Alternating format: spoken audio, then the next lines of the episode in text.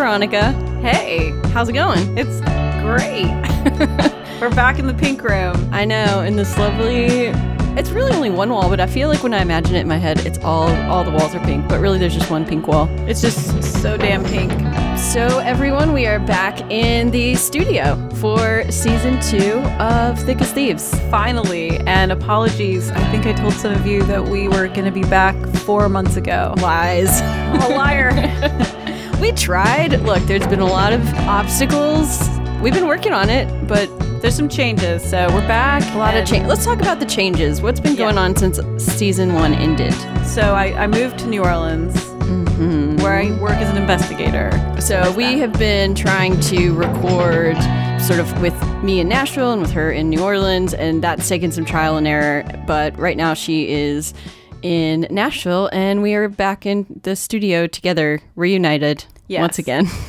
so you're going to hear a couple episodes from the Nashville studio and a couple of episodes that we're going to do between New Orleans and Nashville over Yeah. the phone. and we're trying to make that not sound like crap. Yeah, which is harder than you would think. For people who know zero about audio engineering. right. I think we tried But we have friends who will help. We have friends in high places. Mm-hmm. um, we tried to do one, and I was basically. so we did it over Skype. We and I was just like running errands around my apartment the whole time we were talking. I was like changing my clothes, washing dishes. like can't do that while we're recording a podcast.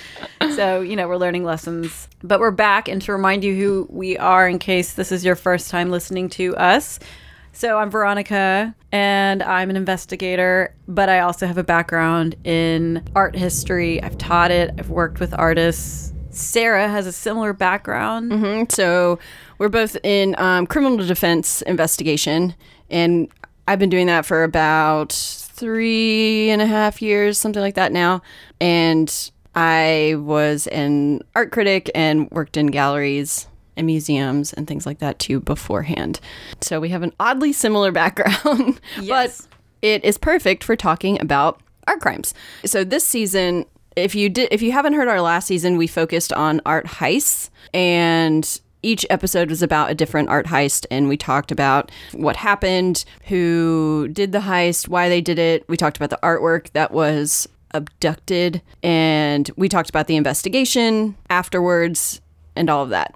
This season, we're going to kind of pan out a little bit and focus on art crime in general because in researching all the art heists, which there are just tons of, we stumbled upon a lot of things that weren't actually heists, but they were just either art destruction or forgeries or like fights. There were there were just all sorts of things that weren't heists that we really wanted to talk about.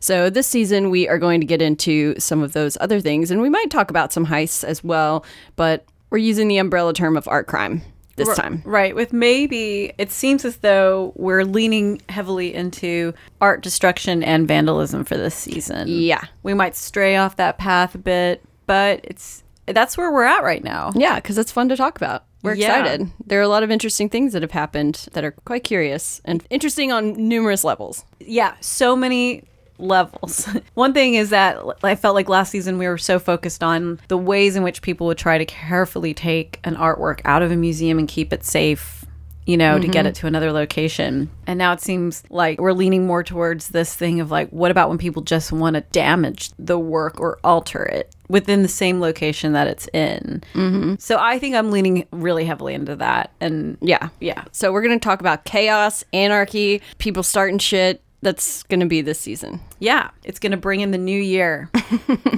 It'll come out after the new year, but for us, it's bringing in the new changes. year.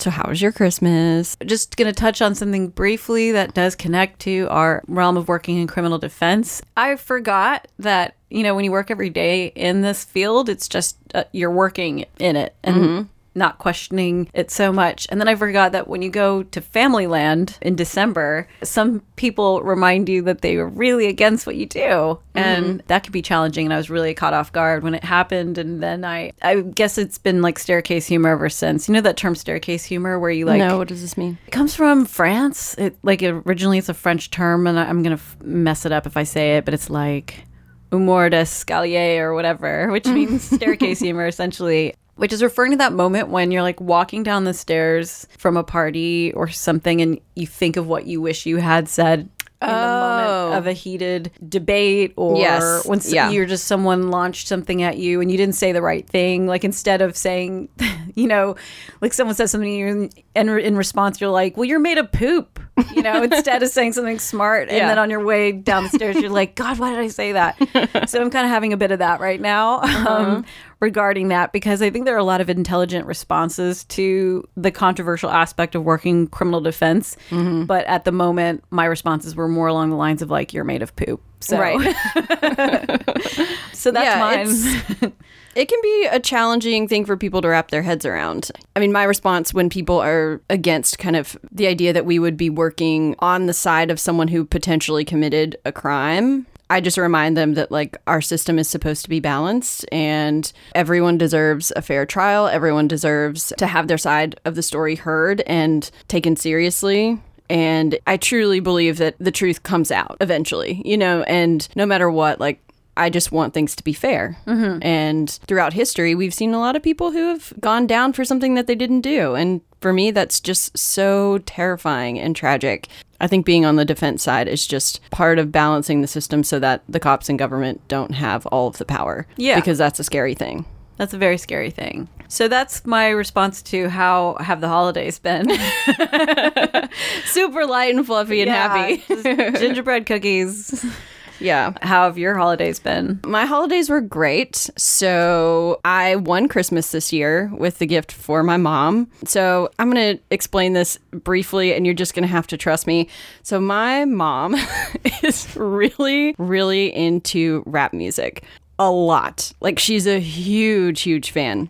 And it's kind of in the last year or so, she's been into like the SoundCloud rap dude, like the really young guys with like face tattoos everywhere. And she really, she really, really likes this stuff. Did she invite a bunch of them over for Christmas? no, but her favorite rapper, Juice WRLD, recently passed away. So, for those of you who don't know who Juice WRLD is, he was a 21 year old rapper, up and coming dude, super talented in his little circle. And he died drinking that lean. He, he actually swallowed a whole bunch of pills and drugs at the airport, at Midway Airport, and died. So my mom was really upset about it and she was talking you know we went christmas shopping a couple days before christmas and that was all she was talking about. She was very upset by it. So for christmas i went to opry mills mall and i got her this hoodie that said rip Juice WRLD and it has this picture of juice smoking a cigarette like his hair in dreads and on top of the hoodie i got there's like a little crown made and i and it's just like a white hoodie and I gave it to her for Christmas and she lost her mind. Oh man, that is a thoughtful present. she was so happy and now she's never she may never take off the RIP Juice WRLD hoodie. Whoa. So that's how my Christmas went. That's amazing. And I just became so much more curious about your mom. She's a character. I love mm-hmm. her. She's a saint. And she but she is she's got her very specific interests Yeah. and for, rap music's one of them. that's good. And she Juice yeah. World. I've been I feel like I've been inundated in Juice WRLD, like learning about him and like, hearing all the, you know, details and all the stuff. So Maybe we should just do a podcast devoted to Juice WRLD. my mom, I would become the favorite daughter then for sure. Cool. All right. Well, that's the holidays. Got that mm-hmm. out of the way. And then, like, art news wise, this is something we sometimes touch on at the beginning of an episode. I have something that's interesting that I want to talk about briefly. It might even be worth an episode if they figure out who did it in the future. Who done it? Who done it? It's not as fun to talk about something if we don't know who done it, because then it's like Although it's still just a it kind of is. So last month yeah it was about a month ago my friend abel's who sends me links who is amazing sent me this story about a group of thieves barreled into this church but they attached a tree trunk to the top of their car and with the tree trunk drove straight into this old church just destroying the church hmm. Which I think is just incredible. Like as far as an image in my Yeah. mind, I think that that is crazy, and I really, I really want to see a video of this happening. Mm-hmm. I can tell you're looking for one right now. So wait, so They call it the drive-through art heist. Oh, yeah. Let's do an episode on that one. I don't care that we don't know who it is. Maybe we can figure it out. So it was a rural French, rural. I can't say that word very well. Rural French cathedral. Some rickety doors that can be opened up with a tree. I mean, I just think that's a great idea. You know, Great isn't the first word that comes to my mind when I think It's of that. a creative idea to bust through. It's ballsy. I mean, it's a battering ram basically, and they just like, Did they get what they wanted? yes, they did. I think. And then they didn't get caught? So They haven't gotten caught yet. No, but they. Oh no, they didn't get what they wanted. Oh, well then. It was so attached that what they were trying to get the this like religious artwork um that they were trying to get was too attached to the building.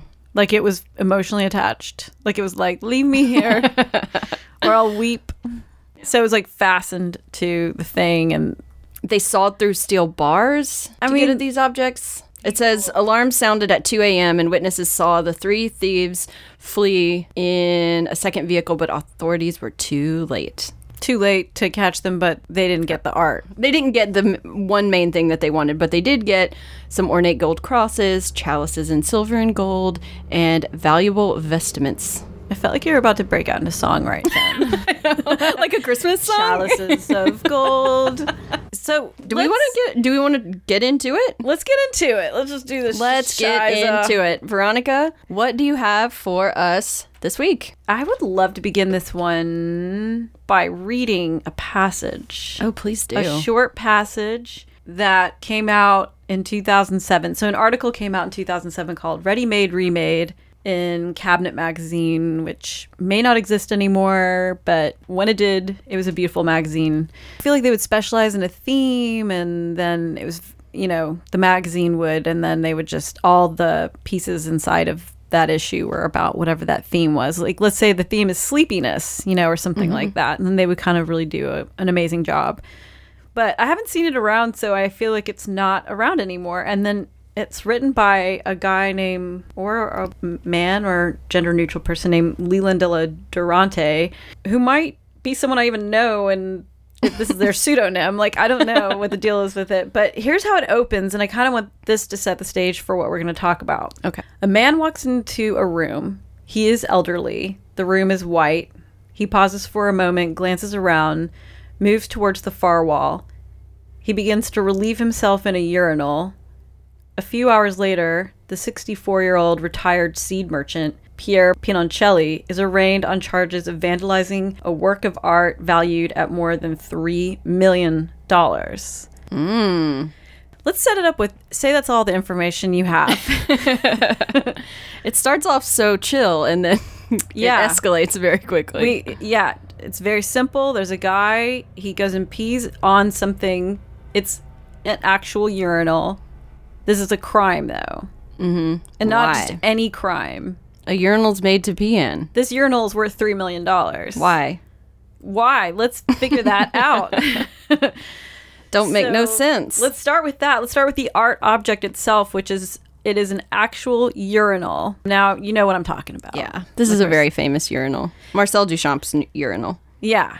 So this is about his urinal piece. So I guess we should start with the story behind that Yeah, and then why. because this is a revolutionary piece of art.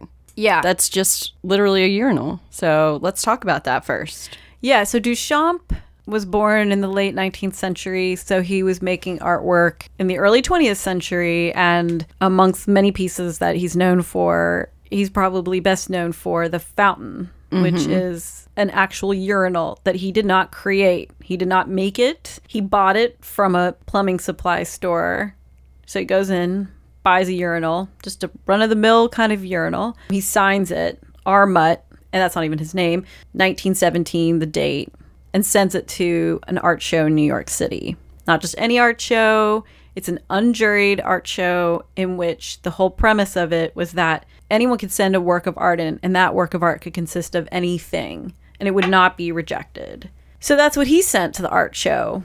He called it R. Mutt because the plumbing supply store was called Mott. So that's the name of the store, I guess the last name of the person who owned it. I doubt that person had any idea what was going on when this like random man in Paris comes in and buys this urinal. This one urinal that he has in his plumbing supply store would end up being worth like three million dollars one day. I wonder if he's ever tried to come back and like claim it. I don't know because what happened was when it was sent to New York, it was immediately rejected.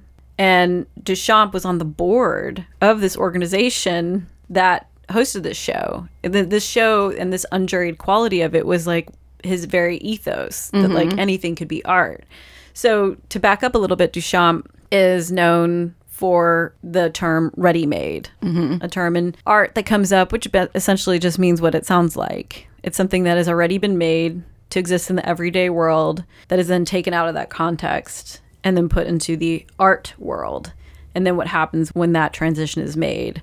And so Duchamp being all about reaction and response of people, especially that of outrage, had no problem putting his ass on the line and and making this statement about like what is an object once you take it out of the realm that it exists in and it's not considered anything but something that is used and then put into this realm where it's looked at potentially admired considered in a philosophical way mm-hmm. So the the urinal was not accepted in that show Even though nothing was supposed to be rejected. Right. And even It got though he was on rejected. the board. So I have questions surrounding that whole thing, but that's what happened. Mm-hmm. And then, in fact, that urinal, as far as I understand it, based on my research, no one knows where that actual urinal is. Like it maybe was thrown away. Oh, the original one. The original is gone. And so that's a mystery where that is to like now. And then Duchamp kind of went into obscurity and was running around in these like kind of underground artist worlds where he was seen, you know, respected by anyone doing conceptual artwork or kind of steering in that direction. Mm-hmm. So I would say Duchamp is like often given credit for kicking off the conceptual art movement essentially. And then he resurfaces in the 50s and in 1964 he created several urinals the same exact way that he did the first one. He went and bought a few of them, signed them. At this point though they're seen as art objects that should be exhibited and talked And about. he signed them 1917, Yeah, he, which is interesting to me. he maintained that date, you know, to I guess refer back to that story. Like that's where Yeah. that's when the idea came about. It doesn't really matter which urinal it is and what it looks like. It's about like the moment he decided to do it. Mm-hmm. So it takes 50 years, almost 50 years for it to get the respect he thought it deserved. So that's the story with the fountain. While we're kind of hovering over this, we can kind of comment on other aspects of Duchamp. Like, what do you think about when you think of Duchamp? For whatever reason, when I think of Duchamp, I think of the fountain. I think of Nude Descending a Staircase. I think of Dadaism. Mm-hmm. Like those are kind of the three things that immediately pop into my head. It's strange because I feel like Nude Descending a Staircase is It's just a painting. it's just a painting. It's It's just like weird a, to say that. It's, I don't mean any irreverence to paintings, but it is a painting that was entered into the Armory show. This is like four years before the urinal. That was his submission to the Armory show. Could, am I right? Yeah, so this was done in 1912, and it's a Cubist painting. And to me, it's just so much in line with like the Cubism world. And then he just totally t- takes just like a complete left turn from everything that he did before and starts doing the urinal stuff and the high conception. I th- I feel like it's a complete left turn. Maybe it's not. Although I'm gonna just base this on my memory, which I've been learning lately is piece of shit. Um, but he did a piece before the urinal that like there's a story and I don't remember where I read it. Probably Calvin Tomkins, who was one of his main biographers, was the one who wrote about this. Where he's like hanging out in his apartment in Paris and he grabs a bike wheel, or I think it's just like dangling from the ceiling or something. And he points to that. And I believe his wife or someone of that sort was in the room with him. And he's like, that's art. Mm-hmm. That's an artwork now. I've, I've called it an artwork. And he like put it on the wall in a certain way. And he's like, now it's an artwork. Mm-hmm. So this is something that it was in his wheelhouse or whatever. This is something he was playing around with. But I think this is his moment where he's like, okay, now I'm going to put my money where my mouth is and actually submit a urinal to this unjuried art show. And let's see what they do with this. And there are probably a lot of stories as to why they rejected it, but maybe he was testing their whole statement around not doing any sort of censorship at all. He was pushing, I guess, seeing where the limit was, like where, how far can he go? Right. And he realized, oh, okay, they'll never want artwork to be associated with piss. Mm-hmm. Just that connotation is too insulting to them. This art is sacred to them on a level that they're operating at a, at a level that is like in the past. And I felt like Duchamp was just like way ahead of his time. That's used a lot with artists, but I really think that he was ahead of his time because he kind of knew how people were going to start looking at everything that had value and why it had value, including art, including the aesthetic realm, especially the aesthetic realm, of course. So yeah, so that's that's Duchamp for you. Yeah. Um, love him or hate him, he's here to stay Yeah. going nowhere because he's a big part of art history. And so that work is revived in the 60s, but it isn't until like the 90s, really, that it's being messed with in a certain kind of way, in a way that pertains to our podcast, Art Crime, because people start to interact with it in ways that are not allowed in museums. What do they do? Well, let's start with someone. It was actually a famous person who was the first to actually piss in the piss pot. Oh. Um, and not just any Taking the person. literalness like to the next level. Yeah, one of my favorites, Brian Eno. Yes. We love Brian Eno. Yeah, we We're big fans. do. And we had a whole discussion about Brian Eno on a road trip because I've decided Brian Eno would be one of my three like desert island musicians if I had to listen to like Well, let's talk about the terms of the yeah. So the question is, if you're on a desert island and you get to listen to three artists, everything they've done. everything you so you get to take their whole catalog with you on the island, and you can only pick three. And Who the whole yeah, and so the whole catalog is the important like point of this question because. You want to pick somebody who has like a very interesting kind of long career because then you get more albums. Mm-hmm. And man, Brian Eno is just such a good choice for that. Yeah, I remember when I told you because I picked it first.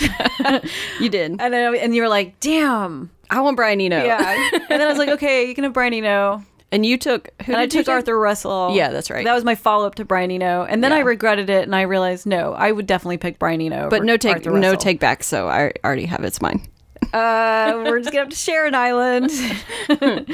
Or we can like boat back and forth. My other two were Nina Simone and Gillian Welch or Gillian Welch. I should know how to say her name. She's gonna be one of my desert island picks. But yeah, Okay, so Brian Eno. So Brian Eno, What did he do? Let's so, talk about this. So this is interesting because he's the first one to do it. Let's call this an intervention rather than a destruction or vandalism move. But he was speaking in New York at the MoMA where the fountain was being displayed in a show called High and Low: Modern Art and Popular Culture. So of course it's going to be in that show.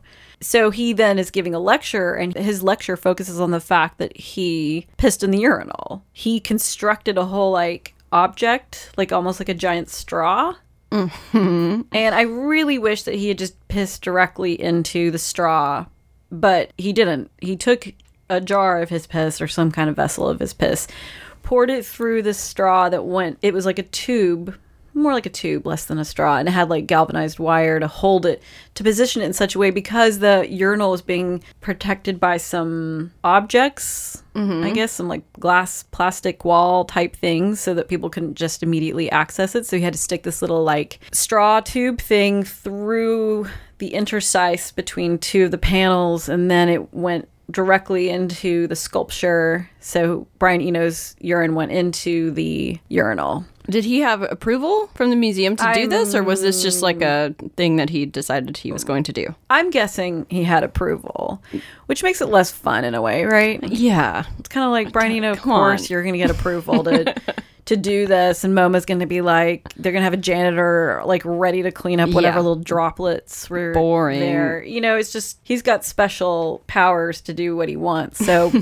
we love you, Brian Eno, but not so impressed. not that cool. But he did it to make a point. I guess you know, on he'll be able to tell his grandkids like I pissed in the urinal. Mm-hmm. Um, but so there's that, very cool. But he also wanted to start a debate about it. I guess the debate being, what does it mean to return an, an everyday object like this back in, use it as though it were no longer an artwork and it was just that object. Right. So you're re- replacing the functionality of it because what Duchamp did is take away the functionality of it, put it in a gallery, and say, okay, what is this outside of its function. Um, like, can we just can we look at this as an object without considering what it's supposed to be used for, or maybe not without considering it, but when you take something out of its functional context, it does become a little bit different. So then Brian Eno puts the functionality back in it, and it's peed in. Yeah, but I don't think that reverts it to a No. urinal. It only just raises its value, which it literally did. Like Brian Eno's Like raise- piss going into the urinal bumped up its value from like what was it? Let's just use some arbitrary numbers, everybody. Let's say at that point in time in 1990, it was worth like $100,000. So Mm-hmm. when once Brian Eno's piss goes into it, let's say it gets bumped up to $500,000. I'm just going to use arbitrary yeah. numbers like that, but it did bump up its value. I It must be nice for your urine to just be that valuable. You know, must be must be pretty cool to know that I can piss on something and it's going to increase its value a lot. yeah, threefold. Some arbitrary number that we don't. Yeah, I'm just, that we deci- don't I'm just deciding. you know, because like, how do we determine the value of artworks anyway? I don't really know, but I'm. Um, it's usually through their stories, the history of that artwork, its provenance, etc., who owned it when. So, of course, like Brian Eno pissing it is going to raise its value. That's my argument. Up for debate, everybody. um, so he does that. He talks about it. He does a whole presentation. He doesn't get in trouble for it, of course. And he kind of has a whole statement where he's like, where he's trying to say that he's returning it to its radically democratic potential. Yeah, I don't know.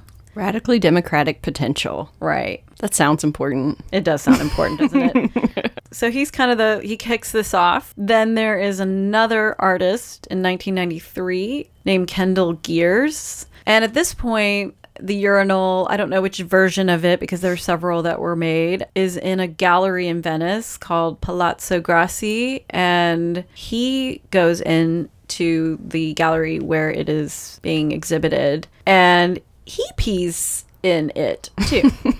So this is weird. Let me just say this is why I'm a little bit confused at the moment, everybody, because in 1993, two or three people pissed in the urinal. Mm-hmm. So 93 is the big year of peeing in the fountain. People are just going for it. What's happening in 93 to make this happen? I don't know. Something in the world. Something was going on in the world. Something in the world for sure. There's some historical element that was really making people want See, to pee in public. The Berlin. Wall had fallen a couple years before that. Grunge has taken off. Yeah, it's probably more to do with This really gives you context of where I was at the time. Just a girl in Nashville, Tennessee, listening to a lot of Nirvana at that time. Yeah, yeah, there must be a connection with Nirvana. surely. Yeah, because that's my limited knowledge and personal history. That's what I lend to it. So, um, you know, he does it as an intervention to it's like institutional critique. It's his statement on on the state of art and what it means to put like a urinal in a gallery space and have like bright lights shining on it. So, that was his sort of intervention but the one that I think is more exciting happened in 19 also in 1993 was Pierre Pinoncelli and that's who I was reading about in the Cabinet magazine. He finds the urinal in Nîmes, France, and it's being exhibited in an exhibition called The Exhilaration of the Real. And it contains a replica of the fountain because there were several made. So I guess it's not an original. I'm confused with this. I mean, I guess all the ones made in 1964 were replicas of the 1917 one. Mm-hmm. That's the original. Right. That we don't know where it is. Probably a Saudi prince owns it somewhere. You know, that's my guess. What? Just because I feel like so many amazing works of art that we've been studying get lost and then somehow like a Saudi prince owns it. I don't know. Maybe just one. Maybe just that Da Vinci piece. I feel like it was probably just trashed, but I guess it was the only rejected one from that show. Mm-hmm. Potentially, I don't know. Maybe they did actually reject other ones, but it seems like if they rejected it, I just wonder what they did. They send it back to him? Maybe he just sent in photos of it. No, it was sent.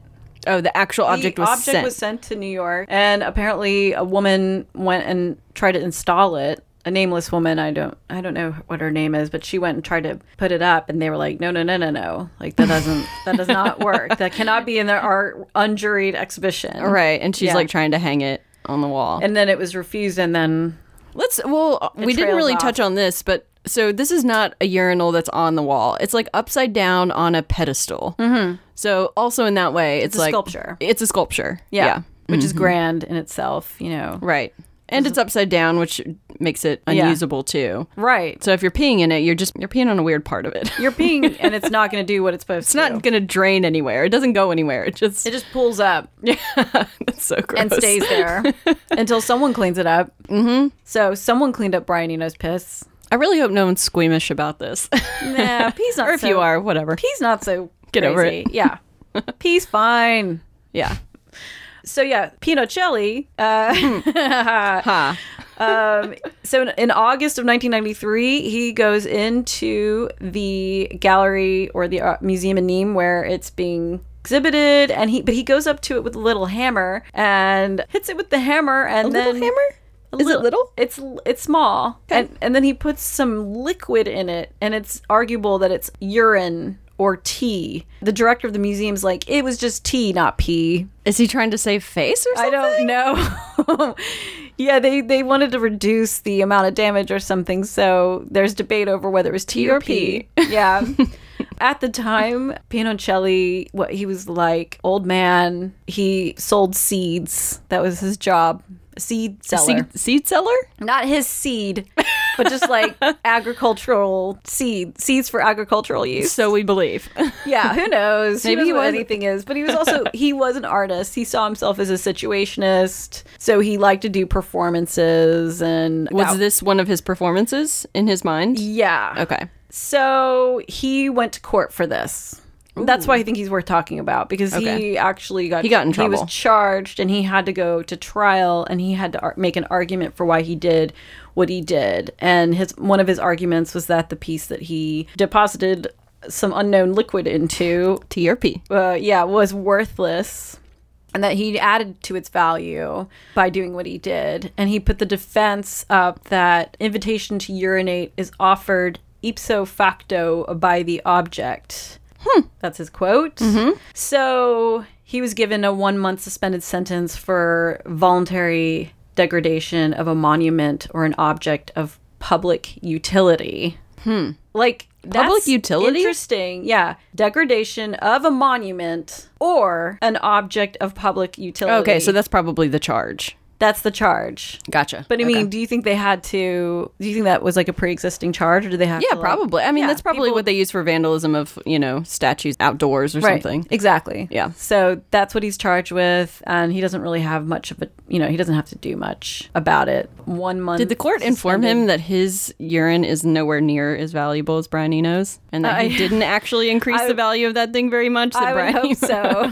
Sir, we would like to inform you. yeah, your pee is less valuable than Brian Eno's. like way less. So he didn't get in trouble, but you did. I mean, I hope his lawyer brought that up, you know, into the case. Like, why didn't Brian Eno get in trouble? Mm-hmm. That's typically not a very good defense, but Right. maybe- but it could. I mean, if you're talking about like precedent of law, you can say, you know, I mean, if that's my brain goes to that as something. If I if I were his lawyer, I would have maybe tried to take in that direction. Like, but as we said, Brian Eno probably had permission. right. So that would be pointless to go down that path. Uh, Also, I think it's a really important distinction as to whether or not that was P or T. exactly. You know, that's a very different thing. If you pour tea on a statue, is that really even damaging it? I don't Right, know. but he brought the hammer into it, so it was an Oh. intentional act of like some kind of minor destruction, Well, right? I think or degradation or whatever. I think these charges need to be severed. I think the T one and the hammer need to be separate. They need to be tried separately. Like a lawyer. you sure you're not a lawyer? Mm-hmm.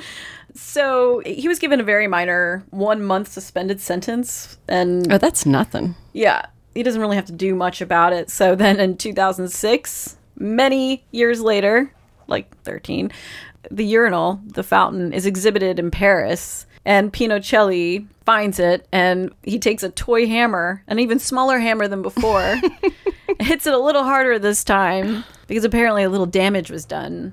Although I don't know what that damage was, but that was something that was stated like uh, minor damage was done. So he does it again. So he takes a little hammer, hammers at it, does a little damage. does a little does a little damage and is fined 200,000 euros for moral damages and then 14,352 euros for material damages. Wait, moral and material are separate. Interesting. Yeah, and moral is way higher Veronica, I have a question. Yeah, I hope I can answer it. I mean, like, why doesn't he just take a sledgehammer and smash it? Like, what is the what is the deal with a little hammer and a little bit of damage and just like this? I don't I don't understand that. He's obviously not trying to destroy it because you could destroy it because it's made of ceramic. I mean, you could just take a mallet and crush it. right. That's a great question. It's it's like um let's create an analogy to murder. Okay. Say you're you're someone like Pinoncelli, right? And you're you're fixated instead of a, on an object, a person. So you're like, you know, this person, I want to do something to this person. I don't know what I want to do. Um, you don't want to murder the person. You want the person to continue existing, but you want to make a statement, some kind of mark on the person. So you find them in public and while they're signing books or they have a concert or whatever it is, you just like cut them and cut them. I don't know. Are we talking like stab them or just No, you just, just, like, like, a little cut. okay Just a tiny little cut. okay? I don't know. I would be traumatized if someone came up and cut me. yeah, I know. no matter but, how small. But say you're like, you know, a giant star. You're like Dolly Parton Sure. or something, you know, and then and then you just have the knowledge that you left a little scar on them. and then yeah, and then when you're charged in court for aggravated assault or whatever, mm-hmm. which you definitely would be. you would. Um, Especially if it was attempted Dolly murder, Partner. probably Dolly Uh, Partner. Dolly Parton. Yep. um, now our southernness comes out more. yeah, maybe that's not a great analogy, but I'm just trying to think like why? Yeah, why not destroy it? Why not go all out? I mean, I think it's a attention seeking. It's attention seeking, and then it opens this whole question up between the difference in the value of a moral damage and a material damage. That's interesting to me. I've never heard of that before. Yeah. So that's why I think he's the most interesting one of all the people who who kind of fucked with the mm-hmm. the fountain, you know. So there were legal proceedings, of course, and it just kind of like opened it all up. Like Pinoncelli also thought that like this would make Duchamp happy that this entire debate was brought up like in the courtroom setting because it mm-hmm. takes them back in pursuing this trial, it takes them back to the 1917 version of this that was rejected and destroyed. You know, so mm-hmm. there it revives it and it brings back the question within the courtroom: what makes this a work of art? And that's fascinating for the conversation to take place in that setting. Right. So it's no longer the art historians debating it. It's like lawmakers arguing or not arguing, but it's like, yeah, why why is this not just a urinal that a man has peed in or mm-hmm. or poured tea in? Right. you know, it's like it really does take on a whole new interesting conceptual thing when you're arguing about it in a courtroom. right. Because there is the defense that, Your Honor, this is a urinal, and mm-hmm. I just poured tea in there. That's Right. not a crime.